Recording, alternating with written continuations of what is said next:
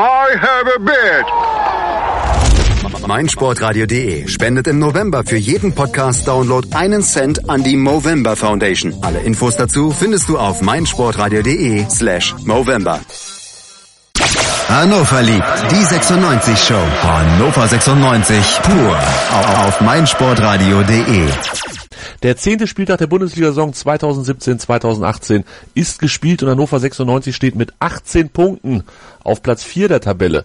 Das alleine wäre schon Freude genug, aber mit dem 4 zu 2 Sieg zu Hause gegen Borussia Dortmund ist den Roten ein ganz fantastischer Fußballnachmittag gelungen. Wir sprechen drüber und damit hallo und herzlich willkommen zu einer neuen Ausgabe Hannover liebt die 96 Show auf meinsportradio.de und Jan, ich habe es lange nicht mehr gesagt, deshalb sage ich diesmal, ich begrüße den Autor des Buches Vorwärts nach weit, Jan Rode. Hallo Jan.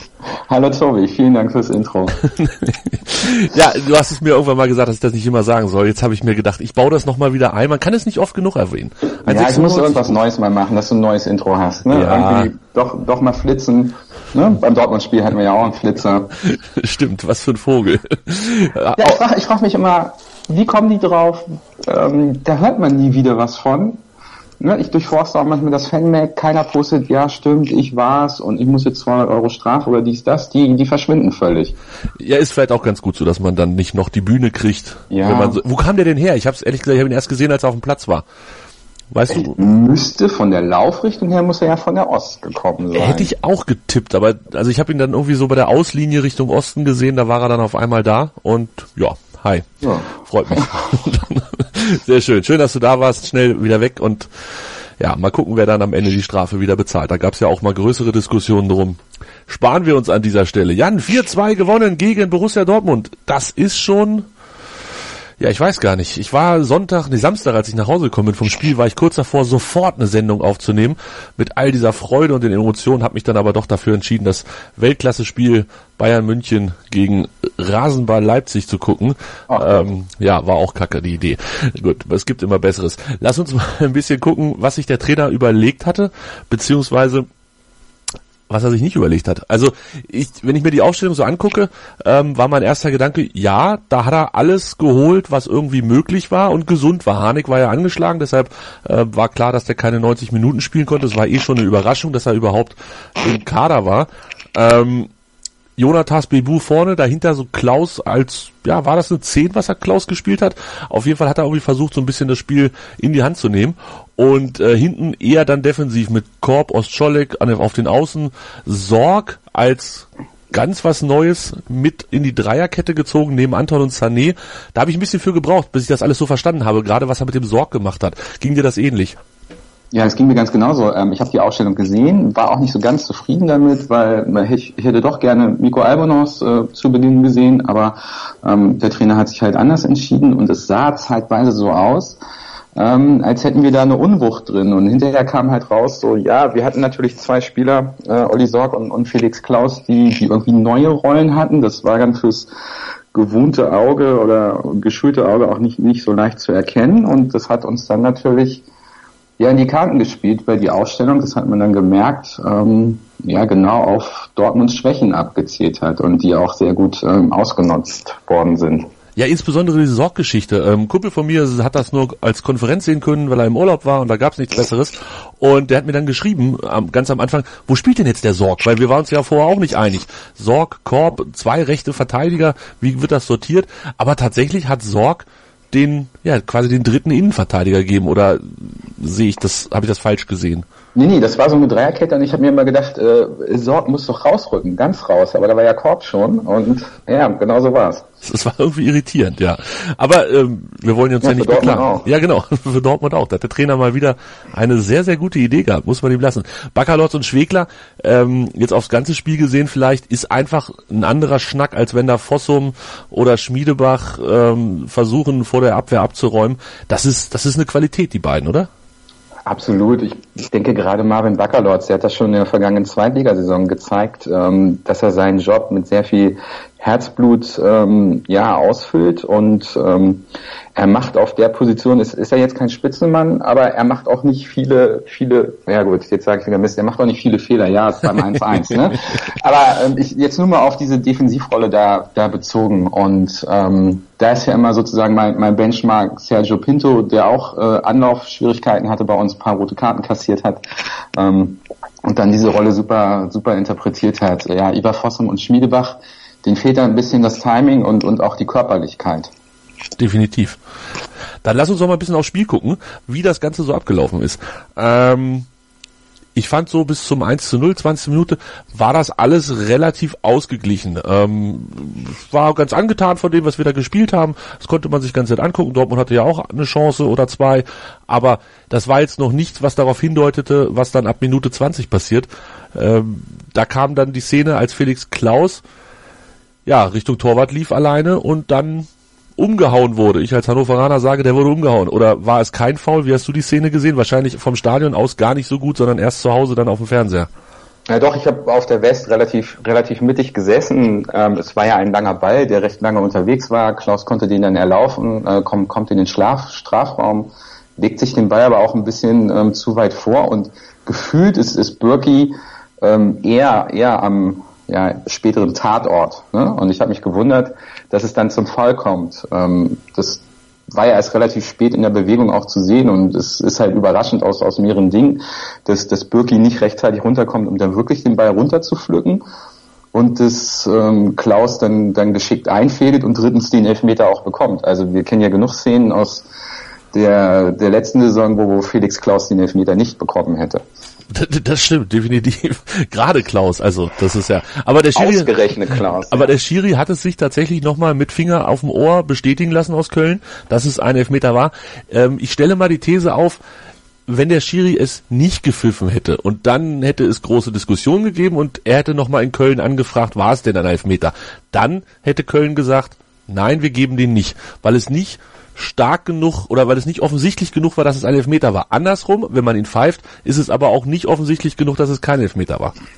Ja, ich habe mir jetzt danach auch nochmal die, die Aufzeichnung angehört, äh, was, was Sky dazu gesagt hat und äh, Wolf Christoph Fuß ist ja jetzt auch nicht unbedingt als äh, großer 96-Fan äh, bekannt, der sagt, ja, kann man schon geben und ähm, es gibt aber auch Elfmeter, an denen deutlicher äh, irgendwie ein Fragezeichen formuliert wird. Das, das war bei dem eigentlich gar nicht so und ähm, die Proteste waren jetzt auch nicht so ausufernd von den Dortmundern, die sich ja gerne immer mal als Opfer auch inszenieren. In dem Fall nicht tatsächlich. Ähm, dann kam der, oder beziehungsweise dann hätte kommen können, der Mevlüt Erdinsch-Moment, denn der neue Stürmer, Jonatas, hat sich den Ball zurechtgelegt und ähm, hat ihn dann aber reingemacht. Also ich habe mich natürlich sofort dran erinnert an das Spiel gegen Darmstadt damals, als Erdinch, ja, als neuer Stürmer, der noch so ein bisschen was beweisen musste und so seine Position finden musste, sich den Ball hingelegt hat und dann das Schlimmste, was man machen konnte, den, den gruseligsten Elfmeter aller Zeiten geschossen hat. Ähm, Jonathas scheint aber abgeklärter zu sein. Ja, also mein Sitznachbar hat das auch gleich befürchtet, hat auch gleich an, an Erdinch erinnert und ich hatte das überhaupt nicht äh, visualisiert. Also ich habe gedacht, Jonathas nimmt ihn und, und haut ihn rein. Und ähm, dann hat das ja auch so ein bisschen in so einer Champions League-Manier gemacht, so, so ein leicht langsamer Anlauf, gar nicht verzögert, so wie ich es mir gewünscht hätte, ne, dass Birki schon in die Ecke fliegt und er schießt dann trotzdem in, in die Ecke, in die der Torwart auch niemals gekommen wäre. Ja, in der Tat. Also 1-0, ja, nach 20 Minuten, ich, da war ich ehrlich gesagt, ich war noch relativ chillig. Also äh, Fürst halt 1-0 zu Hause gegen Dortmund, kann ja mal passieren. Äh, hat mich jetzt nicht so aus den Sitzen gerissen, dass ich da nur noch Nägel gekaut habe. Das kam dann später. Äh, denn 27. Minute fiel das 1-1. Und jetzt muss ich kurz überlegen, das war das, als Baccalords versucht hat, den Ball ja, ich weiß nicht, er wollte ihn rausschlagen, aber ja, er hat ihn irgendwie nicht rausgeschlagen. Das, das war irgendwie, das war sehr, sehr frustrierend. Ja, weil er dann genau vor den Beinen äh, von Zagadou äh, landet. Der braucht nur ausholen und haut ihn dann mit seinem langen Huf rein. Ne? Und da konnte Schauner auch nichts machen. Ja, es war sehr ärgerlich, weil, weil es war ein klarer Abwehrfehler. Es war jetzt keine kein spielerisches Können äh, von von Dortmund und es war auch nicht irgendwie durch durch Einfluss von außen, ähm, Schiedsrichterentscheidung oder ähm, durch den Videoschiedsrichter. Und da hat man schon so, oder habe ich so ein bisschen gedacht, oh Mist, jetzt, jetzt fühlen wir schon 1-0 und machen uns das dann, dann selber kaputt. Ne? Also ich hatte mich schon sehr gefreut nach, nach dem Elfmeter, weil es war ja so ein bisschen auch ein Geschenk und man hat gesehen, Dortmund ähm, hat eine unheimliche Grundschnelligkeit gehabt im, im Spielaufbau und wie dabei auch zirkuliert ist. Und ja, hätte unser Pressing nicht so gut funktioniert, wären wir, glaube ich, weite Strecken ähm, da auch hinterhergelaufen. In der Tat. Aber hat es. Hat es. Und hat wir haben auch die entscheidenden Zweikämpfe gewonnen. Das ist richtig. Wir haben die entscheidenden Zweikämpfe gewonnen. Und das war bei vor dem 2 zu 1 ja auch so einer. Ähm, als es dann auf einmal ratzefatze schnell ging. Ich weiß gar nicht, wer hatte den ersten Ball erobert, der dann auf Klar. Klaus hat ihn dann Stimmt. erobert. Klaus auf Jonathas, Jonathas auf Bebu und das war Fußball aus dem Lehrbuch. Ich habe mich hinreißen lassen zu, zu einem Tweet, äh, das war das schönste Tor des Jahres von Hannover 96. Übertrieben oder was fandst du es auch so unfassbar geil? Nein, es, es war so simpel, es war so einfach, es war so klar, es, es war so schön. Ne? Also Felix Klaus ist irgendwie im, im Mittelkreis, äh, zieht, zieht den Sprint an und, und klaut Götze den, den Ball und ist auch schneller und das war dieser entscheidende Zweikampf und macht dann genau das Richtige. Er passt sofort auf, auf Jonathas. Er guckt nicht erst, er verzögert nicht und der macht auch das Richtige, ähm, läuft noch ein paar Meter und serviert dann irgendwie Millimeter genau für Bebu, der auch das Richtige macht. Also drei richtige Entscheidungen in zehn Sekunden noch nicht mal von Hannover 96. Das kann man sich schon im Kalender anstreichen und ähm, er trifft den ja gar nicht richtig, den Ball sieht man dann in den ganzen Wiederholungen. Er trifft den irgendwie und er geht auch noch in die Richtung, äh, in die er wollte, nämlich in die, in die der Torhüter nicht springt. Äh, ja, unfassbar schön. Wirklich unfassbar schön, muss ich auch sagen. Also das, das es gab ja dann hinterher relativ viele äh, GIFs und Videos, die bei WhatsApp und Twitter und so zirkulierten. Ähm, ich habe tatsächlich länger drauf geschaut aufs Handy und es mir immer wieder angeguckt, wie schön ein ja ein Ballgewinn, das war ja quasi ein Konter, die Dortmunder waren ja wie immer relativ weit aufgerückt, wie schön sowas vorgetragen sein kann. Echt ein absoluter Traum. Vorher passierte, äh, vor der Halbzeitpause passierte dann noch, glaube ich, die Szene von Sané. Ja. ja, also das führte ja nicht zum Tor, weil ich glaube, es war Jamolenko, der dann ja. relativ desaströs ähm, den Abschluss gesucht hat. Aber jetzt unabhängig davon, dass der Dortmunder das nicht schön gemacht hat, also ich fand Sané hat, also es haben ja viele gemeckert über Sané nach dem Spiel und das kann ich auch verstehen. Aber ich fand Sané hat so ein überragendes Spiel gemacht, was, was Aubameyang gezeigt hat, beziehungsweise was er nicht gezeigt hat. Das ist auch viel Sané zu verdanken gewesen. Er hatte den komplett im Griff. Bis auf diese eine Szene, wo er halt einfach, ja, oder anderthalb Szenen. Wir können nachher nochmal über das, das 2-2 sprechen. Aber ähm, ich weiß nicht, Sané macht sich mit seinem, seinem wirklich guten Spiel macht er sich so viel kaputt mit, mit so einem Hokuspokus, den er da veranstaltet und den Ball da durch die Gegend tändelt. Ich, ah, ich war sauer. Ich war wirklich sauer.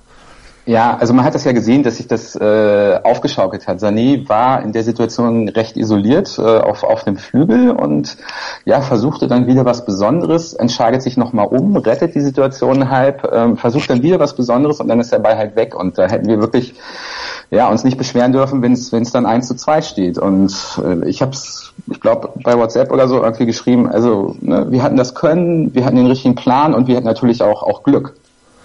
Da hatten wir in dieser Situation. Ja, da hatten wir auf jeden Fall Glück. Glück. 4-2 aus. Ja, äh, ich, wobei ich, ich weiß gar nicht, selbst wenn wir da das 2-2 gekriegt hätten, vielleicht, vielleicht wäre es. Das wäre 2-1 für Dortmund gewesen, glaube ich. War das vor dem 2-1? Ich ja, dachte, das war vor der Halbzeit. Ja, Dortmund hätte dann geführt, ja, ja. Ah, das hatte ich dann durcheinander gewürfelt. Ähm, gut, dann wäre es natürlich schwierig geworden, dem Rückstand hinterher zu laufen. So haben wir immer artig vorgelegt und Dortmund hat ausgeglichen. Und das haben sie dann auch wieder getan nach der Halbzeitpause. Und zwar Jamolenko war es dann in der 52. Und da war wieder Sané so ein bisschen mit beteiligt, denn er geht zum Kopfball, obwohl Schauner hinter ihm angeflogen kommt. Du wirst es ja. wahrscheinlich auch nicht aufklären können, ich auch nicht, ob Schauner jetzt gesagt hat, geh da weg, das mache ich. Und Sané ja. hat nicht drauf reagiert oder ob Schauner nicht gerufen hat und er vielleicht schuld war. Ich weiß es nicht. Ja, also man sieht es äh, in den Wiederholungen nicht und es wird auch nicht thematisiert. Es, es sah dann so aus, das muss ein Ball für, also von der Westtribüne, es muss ein Ball für den Torhüter sein. Und wenn er Sané halt ins, ins Kreuz springt und, und ihn umhaut, ähm, dann muss Schauner dann konsequenter rauslaufen. Also ich will ihm das nicht anlasten, aber man könnte die Situation ähm, vorher vorher schon bereinigen. So und dann ist es ähm, ja ein ähnliches Ding wie das von Baccalords. Also wenn ich dann kläre, ne, dann nicht so mittig ähm, oder, oder zu kurz, weil dann entstehen halt diese gefährlichen Situationen. Ja, das war das Problem. Also Jamolenko, gut, dass er den da reinmacht. Äh, ich habe gesagt, er macht zwei von zehn, macht er rein, wenn er den Ball so Volley nimmt. Das war ja wirklich locker um alle rumgespielt, in, in die lange oder in die Ecke, nach, ganz weit in die Ecke.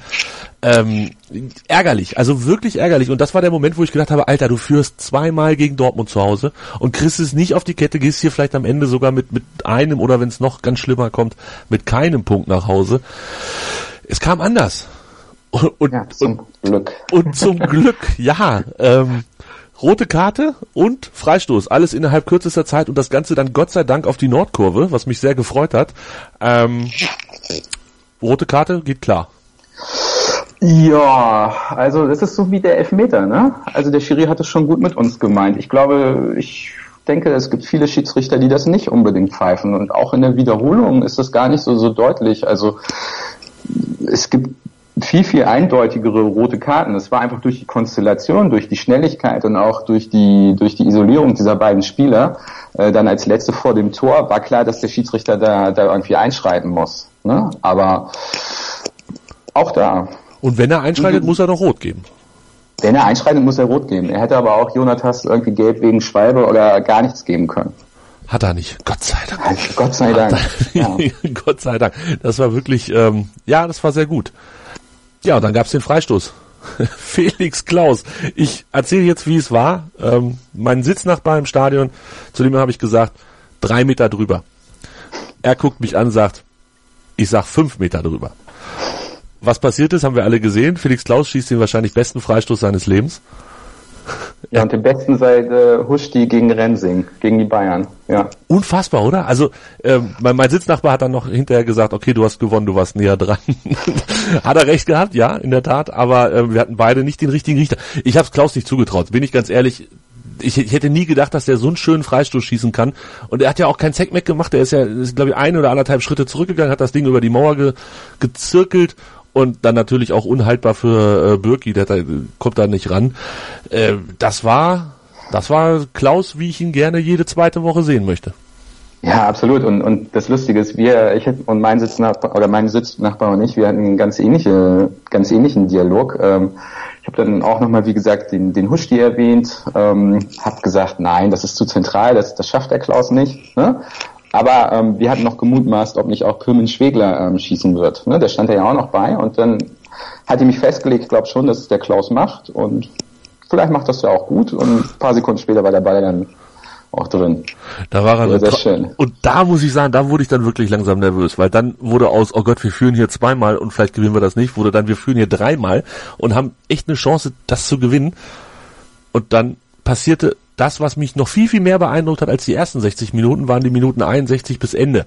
Ähm, da passierte nämlich Folgendes, du führst 3 zu 2 zu Hause gegen Dortmund und der Trainer nimmt Klaus raus und Jonathas raus. Okay, das verstehe ich voll und ganz. Bringt dafür aber Harnik und Füllkrug, also nicht ein Stück defensiver, was das Personal angeht. Ähm, mutig, Wahnsinn, genau die richtige Entscheidung. Was sagst du? Ich hatte auch da, wir haben auch darüber gesprochen, ähm, ich bin auch davon ausgegangen, wenn er wechselt, dass, dass dann Harnik und Füllkrug kommen werden. Ähm, es, es war auf jeden Fall mutig, aber es zeigt auch, dass, dass Breitenreiter ähm, ja gerne ungewöhnliche Entscheidungen trifft und, und dann auch gerne ins, ins Risiko geht. Also ich hätte vielleicht gar nicht gar nicht anders gewechselt. Also du führst 3-2, bist auch ein Mann mehr. Du willst der Mannschaft und dem Publikum da draußen natürlich auch, auch ein Zeichen geben. Ne? Und dass du dann nicht defensiv wegsetzt. Und gerade Martin Hanig hat sich, hat ja auch seinen Anteil am, am 4 zu 2 und Niklas Füllkrug auch, nochmal bevor Hanig an den Ball kommt. Also hat sich das schon gelohnt. Wieder. Es hat sich auf jeden Fall gelohnt und es ist ja, in meinen Augen ist es ja auch völlig richtig. Es bringt ja nichts, sich 30 Minuten gegen Dortmund hinten einzuigeln. Dortmund, die an so einem Tag auch wirklich nicht so dolle gespielt haben. Also da bietest du denen ja quasi Möglichkeiten, die überhaupt nicht notwendig sind. Und von daher völlig richtig, so zu wechseln. Und ja, das Ergebnis war dann die Kirsche auf der Sahnetorte. Ja, Bebu. das ist der große Held äh, Bebu nach einer etwas Hannover 96-esken Balleroberung über Füllkrug und, und Hanik, der noch so im Fallen den Ball irgendwie ja, Bebu in den Lauf drischt, der den, glaube ich, an der Mittellinie bekommt und der dann völlig unbehelligt äh, ja, an die Strafraumkante traben darf, dann ein bisschen nach innen zieht, so wie Ian Robben und dann einfach mal trocken unten ins Eck schießt. Also das war auch so das Coolste. Das war das Coolste. Jahr. Ich bin da tatsächlich auch ein bisschen ausgerastet in dem Moment vor Freude, äh, weil es also Bebu ist, das, ich weiß nicht, der hat glaube ich viereinhalb Millionen Euro gekostet, kam von Fortuna Düsseldorf, hat zweite Liga gespielt, hat das da auch ganz ordentlich alles gemacht und kommt jetzt nach Hannover und dann hast du natürlich irgendwie auch so ein bisschen die Sorge, schafft er den Sprung in, in, in die Bundesliga? Der ist natürlich noch jung, der hat als theoretisch auch Zeit, aber wir wissen ja, wenn wir was nicht haben im Fußball, dann ist es Zeit. Wer hat schon Zeit, zwei, drei Saisons sich an eine Liga zu gewöhnen? Nein, du musst gleich liefern. So, jetzt kommt Bebu und macht so ein gutes Spiel, so ein abgewichstes Tor. Muss, also ich, ich war wirklich, ich war schwerstens begeistert, wie er da nochmal verzögert hat zwischendurch, wie er die Dortmunder hat laufen lassen, wie er das Ding dann einfach locker reinschiebt. Zu früh oder ist es tatsächlich die richtige Annahme? Ich glaube, Bibu ist wirklich ein guter Bundesligaspieler. Ja, in den Heimspielen, ne? Also wenn er sowas äh, so richtig geil abgewichst auch auswärts macht und uns da mit drei Punkten nach Hause bringt, dann würde ich ihn noch mehr feiern. Der hat ja sein anderes Tor auch äh, gegen den HSV zu Hause geschossen. Ähm, ja, einfach unfassbar gut. Und es hat so ein bisschen in der ganzen Anbahnung, ähm, das hätte auch so ein typisches Ronaldo-Tor sein können. Ne? der kriegt den Ball an der Mittellinie, zieht dann los, zieht dann rein, schießt ihn trocken ab. Also so vom Bewegungsablauf, so hat mich das so ein bisschen dran erinnert.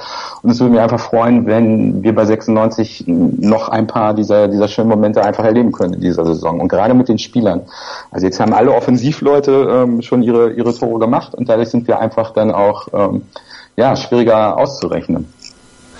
Definitiv. Letzte, war es letzte Woche? Letzte Woche. Nee, warte mal, ich muss kurz überlegen. Ja, ja letzte Woche war es Fülle ja. zweimal, Harnik trifft sowieso, oder zumindest am Anfang der Saison regelmäßig getroffen. Jonathas, auch wenn der eine oder andere in dieser Sendung auch schon gesagt hat, dass er nicht der beste Einkauf aller Zeiten ist, bleibe ich dabei.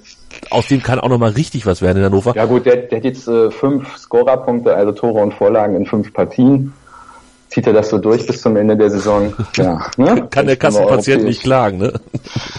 Also da hast du recht. Also das ist natürlich tatsächlich etwas, was ähm, uns scheinbar auszumachen scheint, dass wir mit Bebu, Jonathas, Harnik und Füllkrug vier Leute haben, die vorne für alles zu haben sind oder alle Möglichkeiten haben, wobei ich bei Füllkrug persönlich denke, na müssen wir mal gucken, ob das noch so oft vorkommt, aber ähm, der hat halt auch mal einen guten Tag und dann sind wir wirklich schwer auszurechnen und haben schwer Spaß an so einem Samstagnachmittag.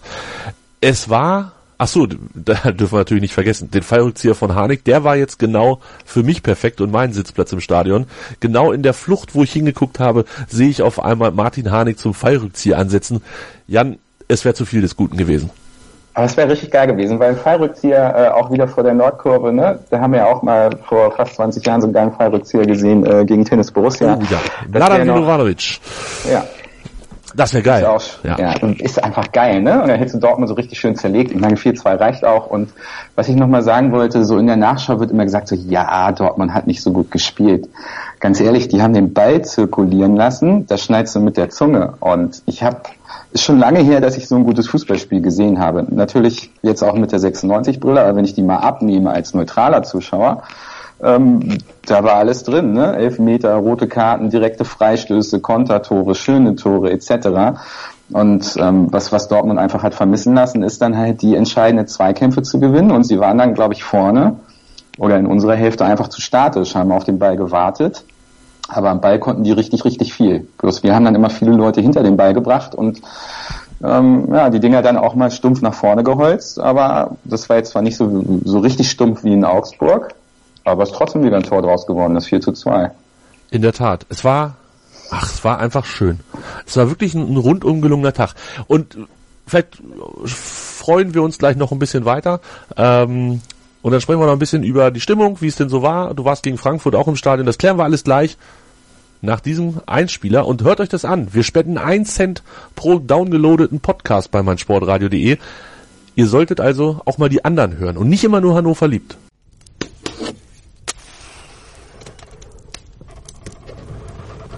Podcast hören ist eine haarige Angelegenheit. meinsportradio.de spendet im November für jeden Podcast-Download einen Cent an die Movember Foundation. Alle Infos dazu findest du auf meinsportradio.de slash Movember. Mein Lieblingspodcast auf meinsportradio.de Hallo, hier ist Tobi von Hannover liebt die 96 Show auf meinsportradio.de. Die Roten sind wieder in der ersten Liga und wir sprechen natürlich weiterhin jede Woche über das aktuelle Geschehen rund um Hannover 96. Wenn dir gefällt, was du hörst, freuen wir uns sehr über eine 5-Sterne-Rezension bei iTunes. Dir gefällt, was du hörst? Dann rezensiere unsere Sendungen jetzt auf iTunes und gib ihnen 5 Sterne. Jan und ich haben es gerade recherchiert in der Pause. Ihr dürft kurz raten, wie viele Punkte hat Hannover letztes Jahr in der zweiten Liga? Nach zehn Spieltagen. Jetzt haben wir 18. Jan, löse es auf. Wir hatten 17, ein Punkt weniger. Ein Punkt weniger und auch noch ein Platz schlechter. Wir waren tatsächlich Fünfter nach zehn Spieltagen. Fünf Siege, zwei Unentschieden, drei Niederlagen. Und dieses Jahr gestaltet es sich so, fünf Siege, drei Unentschieden, nur zwei Niederlagen. Wahnsinn. Der nackte Wahnsinn. Hannover 96 2017, 2018. Es macht aktuell sehr, sehr viel Spaß, Jan. Und da müssen wir jetzt die Kurve kriegen. Von es macht sehr, sehr viel Spaß zu Stimmung und und Boykotte und was nicht alles. Wir haben es hier schon natürlich oft genug besprochen bei Hannover Lied, aber es ist ein Thema, was ja irgendwie dann auch jede Woche wieder neues Futter kriegt, weil so ein Spiel zu Ende ist, gerade nach einem Heimspiel. Und du hast es gesagt, du warst gegen Frankfurt im Stadion und gegen Dortmund im Stadion. Du hast ja leider, weil du nicht mehr in Hannover wohnst, nicht so oft die Möglichkeit, 96 live zu sehen. Aber schilder doch mal deine Eindrücke von diesen beiden Heimspielen. Mhm. Gegen Frankfurt war ich, war ich auf der Nordtribüne und ja, jetzt abzüglich, äh, dass, dass die Ultras nicht äh, permanent äh, durchgesungen haben, war es aber trotzdem eine Stimmung, wie ich sie in, auf der Nordkurve oder in der Nordkurve einfach erwarte, dass, dass da einfach die, die Fans sitzen, die am ehesten aufspringen, die auch mal was rufen, die auch mal etwas, etwas Unflätiges rufen. Ähm, das, das war okay. Wir haben dann leider in der 90. das, das Gegentor gekriegt. Äh, das Spiel in der zweiten Halbzeit war jetzt auch nicht so toll. Also da kann man jetzt keine Stimmungsekstase erwarten. Und ähm, gegen Dortmund saß ich auf der Westtribüne, hinter uns saßen auch ein paar Dortmunder.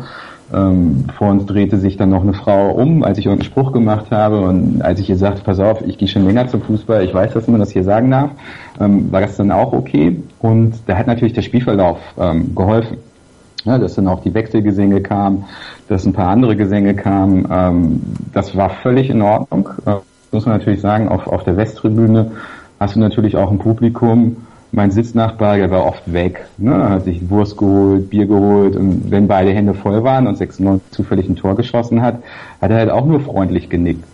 Ja, das, das, ist halt so dieses, dieses typische Publikum. Da kann man sich jetzt drüber aufregen, aber dafür fand ich es in Ordnung. Und was ja diese ganzen Stimmungsdiskussionen oder was die ganzen Stimmungsdiskussionen irgendwie angeht, mein Punkt ist ja, dass, dass die ganzen Argumente irgendwie extrem verrutscht sind.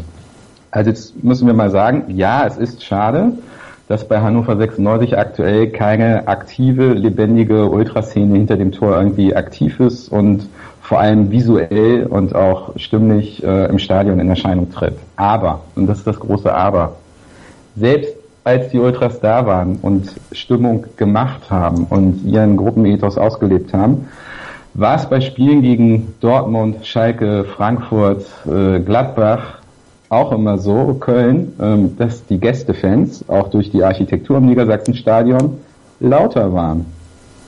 So, also von daher, selbst ne, wenn in den meisten Spielen die, die Ultras nicht singen, äh, für den Westtribünen-Zuschauer ändert sich gar nicht so viel. Das ist so ein, so ein bisschen mein Punkt. Wir waren eh nie die lautesten und wir sollten uns nicht immer so darauf versteifen, ähm, jetzt über 500 oder meinetwegen auch 1000 Leute zu, zu reden, die ihre berechtigten und nachvollziehbaren Gründe haben, dass sie den Support äh, irgendwie einstellen und auch versuchen, mit dem Verein ja, in, in einen kommunikativen Prozess ähm, zu kommen. Aber ähm, es gibt gute Ansätze und den besten Ansatz liefert zurzeit die Mannschaft, ähm, indem, indem sie gut spielt, dass auch auf den Rängen äh, gute Stimmung entsteht. Und das sollte man, das wäre eigentlich schön, wenn das, wenn daraus etwas entsteht, dass die Leute auf der Westtribüne, Stadionbereichen ja ein bisschen aktiver werden und, und auch lernen, die Mannschaft ähm, selber zu unterstützen. Und wie gesagt, die ersten Ansätze sind, sind ja jetzt da. Also ich denke, wir können es ganz klar runterbrechen auf ist das, was auf dem Platz passiert, gut und erfolgreich? Ist die Stimmung auch gut? Also, ja, ganz, sim ganz simpel. Da ist, da ist ein ganz, ganz großer Zusammenhang zwischen diesen beiden Faktoren, der sonst, wenn es eine organisierte Fanszene gibt, die Stimmung macht, sicherlich nicht so eklatant ist. Auch dann gilt diese Rechnung, aber natürlich mit, mit verschobenen Variablen. Also dann wird halt auch von einem kleinen Kern weitergesungen, wenn es nicht so gut läuft. Das, die kriegen aber auch nicht, wenn du 3-0 gegen Dortmund oder meinetwegen auch gegen, was weiß ich, Hertha BSC zurückliest, kriegst du auch die anderen auf der Westtribüne, Teile des Nordens, kriegst du auch nicht motiviert, dass die da groß rumsingen. Ähm, dann ist es halt auch abhängig vom Spiel oder vom Spielverlauf, aber halt in, in kleinerem Maße als jetzt. Ich möchte gerne nochmal auf dieses Dortmund-Ding zurückkommen. Äh, ich habe es bei Twitter auch gelesen, wir haben es ja im Vorgespräch auch kurz besprochen. Es, also ich fand, es war schon sehr gute Stimmung. Und was mich am meisten beeindruckt hat, war, dass tatsächlich die, die Stimmungsherde, wo das dann immer rauskam. Also ich könnte dir, wenn ich jetzt mich so nochmal gedanklich auf meinen Platz zurückbegebe, könnte ich dir bestimmt fünf, sechs Orte nennen, von denen ein Gesang begonnen hat, der dann im ganzen Stadion beziehungsweise im ganzen Heimbereich, also sagen wir mal West und Nord, ähm, aufgekommen ist. Also der sich so weit verbreitet hat, dass es alle mitgesungen haben oder, oder viele mitgesungen haben. Ja, das kam, glaube ich, immer aus, aus der Schnittstelle zwischen Nord und West, also früher E-Block, so hatte ich den Eindruck, aus, aus der Kurve direkt. Also es, ich weiß, es, es gab unten, das war so N, was mag das sein, N3, 4, 5, irgendwie so relativ in der Mitte, da, da kletterte einer immer auf seine, auf seine Stühle da oder so und, und ähm, thronte so ein bisschen über den anderen mitten im Block und hat bestimmt vier, fünf Mal was angestimmt. Ich saß in N 13, ich glaube ein, zwei Mal passierte hinter mir das Ganze, dass da jemand anfing, irgendwas zu rufen. Ich weiß nicht mehr, ob es jetzt HSV, HSV war oder so. Ähm, aus dem Westen selber kam dann ähm, der Wechselgesang auch einmal von dort initiiert, aus dem Norden mhm. natürlich auch. Also bestimmt vier, fünf Orte, die sich, ja, bemüßigt fühlten, da so ein bisschen mal was zu rufen und das klappte dann auch. Es verteilte sich im Stadion. Natürlich ist es ganz anders, als es sonst war, ähm, als es ja, zu 99 Prozent oder ich sag mal zu 96 Prozent immer aus, aus N16, N17 begonnen wurde. Aber, also ich fand das jetzt wirklich, ich fand das war ein, ein schöner, guter Tag. Ja, genau. Das ist auch, auch genau mein Ausdruck. Das ist eine schöne Entwicklung einfach. Und dann hoffen wir mal, dass, dass die Mannschaft gerade in den Heimspielen dann, dann weiter so gut spielt, dass, dass da vielleicht ein bisschen was sich äh, verstetigt einfach. Ne? Dass man nicht mehr so abhängig ist äh, von den Impulsen aus, aus der Nordkurve. Vielleicht ähm, hing es natürlich auch ein bisschen gegen Dortmund damit zusammen, dass die Dortmunder selber ohne ungefähr 250 Fans der aktiven Fanszene angereist sind. Die hatten nämlich Dummheiten gemacht irgendwo, ich weiß gar nicht, was war es? Porta Westfalica oder so? Ja. ja, mit Wolfsburgern. Also da frage ich mich auch, da muss man schon sehr desperate sein, warum man das denn nur macht, ne? Die haben ja, die arbeiten im Zweifelsfall alle bei Volkswagen und haben gute Anwälte. Ähm, ja, ja, völlig unverständlich. Ja, das wusste man vorher nicht. Ähm, ich fand Dortmund äh, schon laut, ja, Stichwort äh, Architektur auch. Ähm, was ich dann noch ganz interessant fand, die Dortmunder haben dann ja so mittellaut äh, Kind muss weg angestimmt und da hat die Westtribüne unheimlich laut gepfiffen und das war eigentlich so die größte Emotion nach den Toren waren halt waren halt diese Pfiffe und ja, das, das habe ich dann nochmal versucht hinterher so ein bisschen ähm, ja, auszuklambüsern. Äh, ich glaube schon, dass Martin Kind da Leute sitzen hat, die er bezahlt, dass sie gern pfeifen. Glaubst du, ja. Ähm. Ja, würde ich jetzt sagen. Also wir könnten ja einen Test machen, irgendwie mal, äh, wer auf der Westtribüne sitzt und spontan wirklich laut auf zwei, drei, vier Fingern pfeifen kann glaube ich nicht, dass das der durchschnittliche Wurstesser und Biertrinker irgendwie hinbekommt.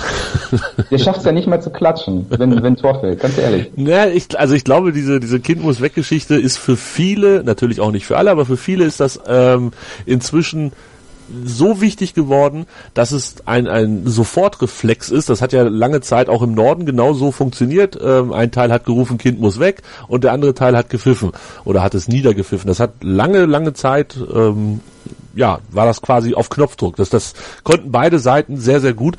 Dass es jetzt diesmal die Westtribüne war, als die Dortmund angefangen haben, habe ich ehrlich gesagt gar nicht so ganz mitgekriegt. Ähm, habe die Pfiffe aber natürlich auch gehört, wo sie genau herkamen. Also im Norden gab es auch welche. Zu diesem wirklich kurzen und äh, nicht lange andauernden Kind muss weg. Denn die Dortmunder, ja, wie gesagt, waren ja auch nicht mit der, mit der vollen Kapelle im Stehblock. Dementsprechend auch ja. gar nicht ausverkauft gewesen. Aber die Karten waren ja weg. Ist ja ja. Von daher ist es egal. Ja, es ist ach, auswärts ist ja sowieso noch mal ein ganz anderer Schnack jetzt in Leipzig. Ich habe gar keine Ahnung, ähm, ob da alle hinfahren oder ob sich das der eine oder andere klemmt, keine Ahnung. Danach nach Bremen, da wird's dann wieder interessant. Das ist ja so ein, so ein nahes Auswärtsspiel. Da fahren ja sowieso immer ganz ganz besonders viele Leute mit, ganz eigen. Ja, da ja, kann man sich ja auch vorher treffen, ne, andere Routen fahren, kann man ja auch so ein bisschen Hit machen, wie die, wie die Dortmunder. Ja, was mir noch aufgefallen ist, äh, das, das vielleicht noch ein Punkt zur, zur Stimmung und äh, ich freue mich dann auch auf Zuschriften bei, bei Twitter, die mir das vielleicht erklären. Es gibt, gab dann ja in den letzten zehn Minuten äh, auch auf der West diesen ironisch initiierten Gesang, wer nicht hüpft, der ist Braunschweiger. Ja, da haben auch relativ viele, viele mitgemacht. Und Ultras Nord, die bleiben nun sitzen. die sind nicht mal nach vorne und nach hinten gewackelt. Ne? Und wenn ich nur das isoliert betrachte, denke ich mir so, oh Jungs, ne, ihr macht's euch auch wirklich selber schwer. Ja. Da sein, nicht supporten, ne, was, was ist es? Also, ist, also ich gehe ja ins Spiel, sage ich ganz ehrlich, um dann auch äh, klar 96 anzufeuern, aber ich möchte auch, auch ein gutes Spiel sehen einfach. Ich möchte, dass, dass 96 gewinnt und wenn 96 gewinnt, dann jubel ich auch, egal was der Gruppenkodex ist. Und das hat man ja auch nach dem 4-2 gesehen. Da war ja auf der Nord, sage ich jetzt mal, mehr Tumult als, als bei den anderen Toren. Ja, also da äh, hielt es auch nicht mehr jeden in den 16, in den 17 auf, auf seinen Plätzen oder ruhig auf seinen Plätzen, aber tatsächlich äh, bei den normalen Toren, sag ich mal, ne, so, so ein 1 zu 0 oder so oder auch so ein Ausgleichstreffer, äh, die werden tatsächlich relativ emotionslos hingenommen, aber wenn du dann äh, dieses, wer nicht hüpft, der ist Braunschweiger an, äh, ansprichst, das war das, was mich beim Frankfurt-Spiel so ein bisschen irritiert hat. Die Frankfurter rufen erst laut Scheiß Hannover, Scheiß Hannover, dann ein Bruchteil einer Sekunde später, Kind muss weg und kriegen dafür Applaus. Also das ist halt auch, wie, weiß ich nicht, eben noch beleidigt in Anführungsstrichen worden und dann findet man schon wieder gut, was er gesagt hat. Also gut, das, das muss ich alles nicht mögen und auch nicht nein, voll nicht verstehen. Eine ganz, ganz schwierige Lage. Wir beide ja. stecken da auch nicht drin. Nach außen wirkt, wirkt es halt sehr komisch. Ja. Äh, um die Diskussion jetzt auch abzuschließen, ähm, in einem Spiel war ja auch der Spruchband, wir wollen Antworten auf, auf unsere Fragen oder was weiß ich und der Ball liegt, liegt ja eigentlich beim, beim Verein. Ne? Ja, äh, der hat aber beantworten. Natürlich muss die Fanszene sagen, pass auf, äh, wir sind weiter zu Gesprächen bereit, ähm, wenn der, wenn der Verein hart bleibt. Ich hatte es ja auch mal getwittert, so, dann geht doch dahin mit fünf Leuten, dann nehmt es doch auf, dann transkribiert es doch. Ja. Ehrlich, ja, natürlich ist der Faden dann zerschnitten, aber dann, dann hast du ja auch, dann werden die Karten völlig neu gemischt. Ja, ich war also keine Ahnung. Wir werden keine Lösung dafür finden. Ähm, erfahrungsgemäß gibt immer die Länderspielpause so ein Impuls aus irgendeiner Richtung, dass irgendwas passiert. Ja, ähm, muss, muss ja. die Seiten füllen, ne? Die ja, weiß, weiß, was sie macht. Genau, dass da irgendwie wieder was passiert. Und die Länderspielpause ist ja auch nicht mehr so weit. Das dürfte jetzt nach dem Leipzig-Spiel dürfte es dann sein. Und vielleicht äh, gibt es dann wieder neue Bewegung. Es würde mich nicht überraschen ähm, als als la jahrelanger Beobachter von diesem ganzen Krempel. Ähm, Jan, nächste Woche Leipzig, hab's angesprochen. Ja. Und es war natürlich selbstverständlich klar, dass das, das, das wird Dritter gegen Vierter sein, das Spiel. Also das war ja vor der Saison zu erwarten, dass der dritte Leipzig den vierten Hannover empfängt. Ein Punkt Rückstand. Ähm, wie geht man in so ein Spiel rein? Also ich hoffe natürlich gut vorbereitet durch den Trainer, aber Hannover muss doch wieder an dieses Ding rangehen und sagen, vorsichtig Jungs, mal gucken, was wir da so holen können, aber nicht durchdrehen bitte. Genau, also ich glaube auch, dass, dass die, die oder dass, dass Breitreiter die Kirchen jetzt nicht zu hoch hängt. Ne? Er wird die Gruppe, die Truppe gut einstellen. Er wird hoffentlich auch wieder den richtigen taktischen Plan haben. Und das Spiel wird, wird sehr, sehr interessant, weil ähm, ja, Leipzig jetzt zweimal gegen Bayern gespielt, ähm, einmal erst im Elfmeterschießen verloren, dann relativ klar bei dem, bei dem Auswärtsspiel. Ähm, Timo Werner immer mal Startelf, mal nicht. Äh, jetzt jetzt Orban rot gesperrt. Das wird ein ganz, ganz interessantes Spiel. Und je länger 96 das, das offen gestalten kann, sprich, sprich unentschieden und äh, auch mal mit Konter äh, nerven kann, desto größer sind die Chancen, dass wir da mehr als, als einen Punkt ähm, auch, auch mitnehmen können. In der Tat. Aber ja, ich also ja, nach all der Euphorie am, am Samstag irgendwie, ich weiß nicht. Ich fahre jetzt tatsächlich hin nach Leipzig. Ähm, wir machen da ah, okay. Wochen, Wochenende draus. Äh, nein, nein, nein, nein, nein, jetzt mal ganz ruhig bitte, junge Pferde. Also erstmal kann ich auch Niederlagen. siehe, okay. siehe Wolfsburg und siehe Gladbach. Das war Pokal, ja gut. Gladbach war Liga, das war, ach, ja. da ärgere ich mich auch heute noch drüber über diesen, naja, geil. Aber ich kann auch Sieg. Ich habe in Mainz habe ich das 1-0 mitgebracht und ähm, von daher, nein, es ist alles drin. Drei Spiele gesehen, zwei Niederlagen, ja, vielleicht ist jetzt echt ein Unentschieden möglich, man weiß es nicht. Ja. Also ja. Timo Werner, du hast es angesprochen, vor dem habe ich ja tatsächlich so ein bisschen Angst, aber der scheint ja auch ein bisschen von der Rolle zu sein und äh, wenn man sich Leipzigs äh, wie sagt man, äh, den, den Rekord der letzten Spiele anguckt, ähm, klar, gegen Bayern im Pokal verloren, dann in der Liga verloren, Stuttgart 1-0 geschlagen, das beeindruckt mich jetzt auch nicht so mega, gegen Dortmund 3-2 gewonnen, das haben wir 4-2 gewonnen, also äh, pff, ja, ich weiß nicht, so, man muss ein bisschen, bisschen, vielleicht ein bisschen Respekt vor der ganzen Nummer haben, aber doch, doch jetzt nicht mit voller Hose dahin fahren. Nein, auf keinen Fall. 96 wird natürlich als klassischer Aufsteiger ähm, ja Abwand spielen, denke ich. Ne? Mit ein oder zwei Spitzen oder mit einer sehr flexiblen Taktik. Wir werden ja nicht zu Beginn gleich, gleich volles Risiko gehen. Es sei denn, Breitenreiter hat entdeckt jetzt in dieser Woche die, die taktische Schwachstelle äh, in Leipzig, auf die er dann gleich drauf geht. Ne? Es wäre ein Träumchen. Es wäre wirklich ein Träumchen, aber wir wollen, ja, wir müssen da jetzt ein bisschen die Füße stillhalten. Äh, egal was da passiert, ich glaube wirklich, man kann sagen, diese, dieses erste Drittel, was es ja dann rum ist, war viel mehr, als wir erwarten konnten. Oder Jan, bist du gar nicht so überrascht wie ich? Äh, nein, also das ist ein Traum. 18 Punkte nach nach 10 Spieltagen. Also wer wer wer hätte das vorher gesagt? Also äh, meine These in der zweiten Liga war ja immer, hört auf äh, rumzumäkeln ne, weil 96 die Spiele mehrheitlich gewinnt. In der ersten Liga wird das wieder ganz anders. Also ähm, und der der Herbst äh, macht macht Spaß mit 96. Und was was mich insbesondere so freut, ist, dass wir so nah an der Vorgabe des Trainers sind, der gesagt hat, wir möchten nach 17 Spieltagen 20 Punkte plus X haben. Äh, jetzt haben wir schon 18. Ne? Also da bräuchten wir theoretisch nur noch nur noch einen Sieg, um 21 Punkte zu haben. Und dann, wer sich mit der Liga auskennt, weiß, dass das schon mal ein gutes Polster ist, wo du auch beruhigt in die Winterpause gehen kannst, wo du nicht äh, bei Spieltag 18 gleich wieder unter Druck stehst, wo du auch meine Pechserie von drei, vier, fünf Spielen ohne Sieg äh, irgendwie dann ähm, verkraften kannst. Obwohl es genügend warnende Beispiele gibt von, von Teams, die irgendwie in der Hinrunde an die 30 Punkte gemacht haben und dann in der Rückrunde richtig, ja, ich sag mal, abkacken nochmal arg gegen den Abstieg kämpfen mussten. Das ist wohl wahr. Aber ähm, wir wissen ja auch, was passiert in Hannover, wenn man die gesetzten Ziele zu früh erreicht. Es werden neue gesetzt von, ja. von Madin. Und dann wird's wieder spannend, wenn dann wieder einer kommt mit, oh, wir müssen ersten äh, äh einstellig machen und so. Ich, ich sehe schon wieder kommen. Ja, aber da glaube ich schon, dass, dass André Breitenreiter äh, als, als Kind der Region und äh, jemand, der auch, als er noch in Havelse aktiv war, als, als Coach äh, jeden Spieltag irgendwie im VIP-Bereich war, der weiß, glaube ich, genau, wie er die Klaviatur da zu spielen hat. Dann gibt er halt ein neues Ziel aus und das hat damals Mirko Slomka ja auch gemacht. Da waren es 40 Punkte, da waren es 50 ähm, und sowas ähnliches wird Breitenreiter dann, dann auch machen. Und das, das hilft der Mannschaft einfach auch und das hilft auch dem, dem Umfeld, weil dann, dann ist man so ein bisschen ja, von den übergeordneten Liga-Diskussionen auch entfernt. Ne, das hat mir damals so gut gefallen, als wir uns für die Euroleague qualifiziert haben. Da hatten wir unsere eigenen Ziele, scheißegal, was die anderen machen.